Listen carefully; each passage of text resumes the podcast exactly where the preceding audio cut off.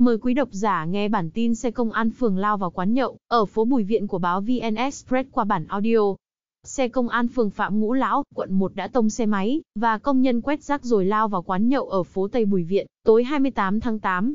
Khoảng 19 giờ 30 phút, xe bán tải mang biển xanh chạy từ trụ sở công an phường Phạm Ngũ Lão, trên đường Bùi Viện, bất ngờ tông vào nam nhân viên đang dắt xe máy tại quán ba kế bên. Ô tô kéo lê xe máy khoảng 30 mét rồi lao qua phần đường đối diện, hất văng nam công nhân vệ sinh đang đẩy xe rác. Xe lao lên vỉa hè, ủi nhiều bàn ghế của ba quán nhậu, đâm hỏng một tủ điện và ba xe máy trước khi dừng lại dưới lòng đường. Theo camera quán, một nam nhân viên ngồi, trên ghế cầm điện thoại đã kịp tháo chạy khi xe công vụ lao, đến tông tủ điện bắn ra nhiều tia lửa. Lúc đó, tuyến đường thưa xe qua lại, Quán tôi vừa dọn bàn ghế ra để bán thì xe bán tải lao đến, cũng may là chưa có khách ngồi. Chị Văn Minh Thủy, chủ quán nhậu nói và cho biết, sau khi tai nạn có một người trong trang phục dân phòng bước ra từ ghế lái.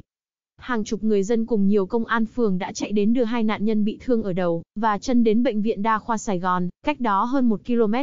Tại hiện trường, vị trí xe gây tai nạn cách trụ sở công an phường Phạm Ngũ Lão khoảng 100 mét. Bàn ghế bị ô tô ủi nằm rải rác trên đoạn đường vài chục mét.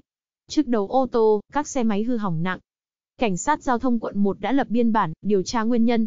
Đường Bùi Viện dài 850m từ mũi tàu đường Nguyễn Thái Học, Trần Hưng Đạo đến Cống Quỳnh.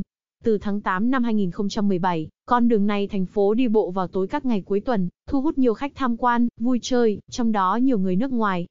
Khu vực này tập trung nhiều quán bar, beer club, massage, hoạt động náo nhiệt về đêm, Tuy nhiên, sau khi Covid-19 bùng phát, nhất là trong thời gian thành phố Hồ Chí Minh thực hiện cách ly xã hội hồi tháng 3, phố Tây Bùi Viện trở nên vắng vẻ, không còn cảnh nhộn nhịp, đông đúc như trước. Cảm ơn quý độc giả đã nghe hết bản tin của chúng tôi, xin chào và hẹn gặp lại.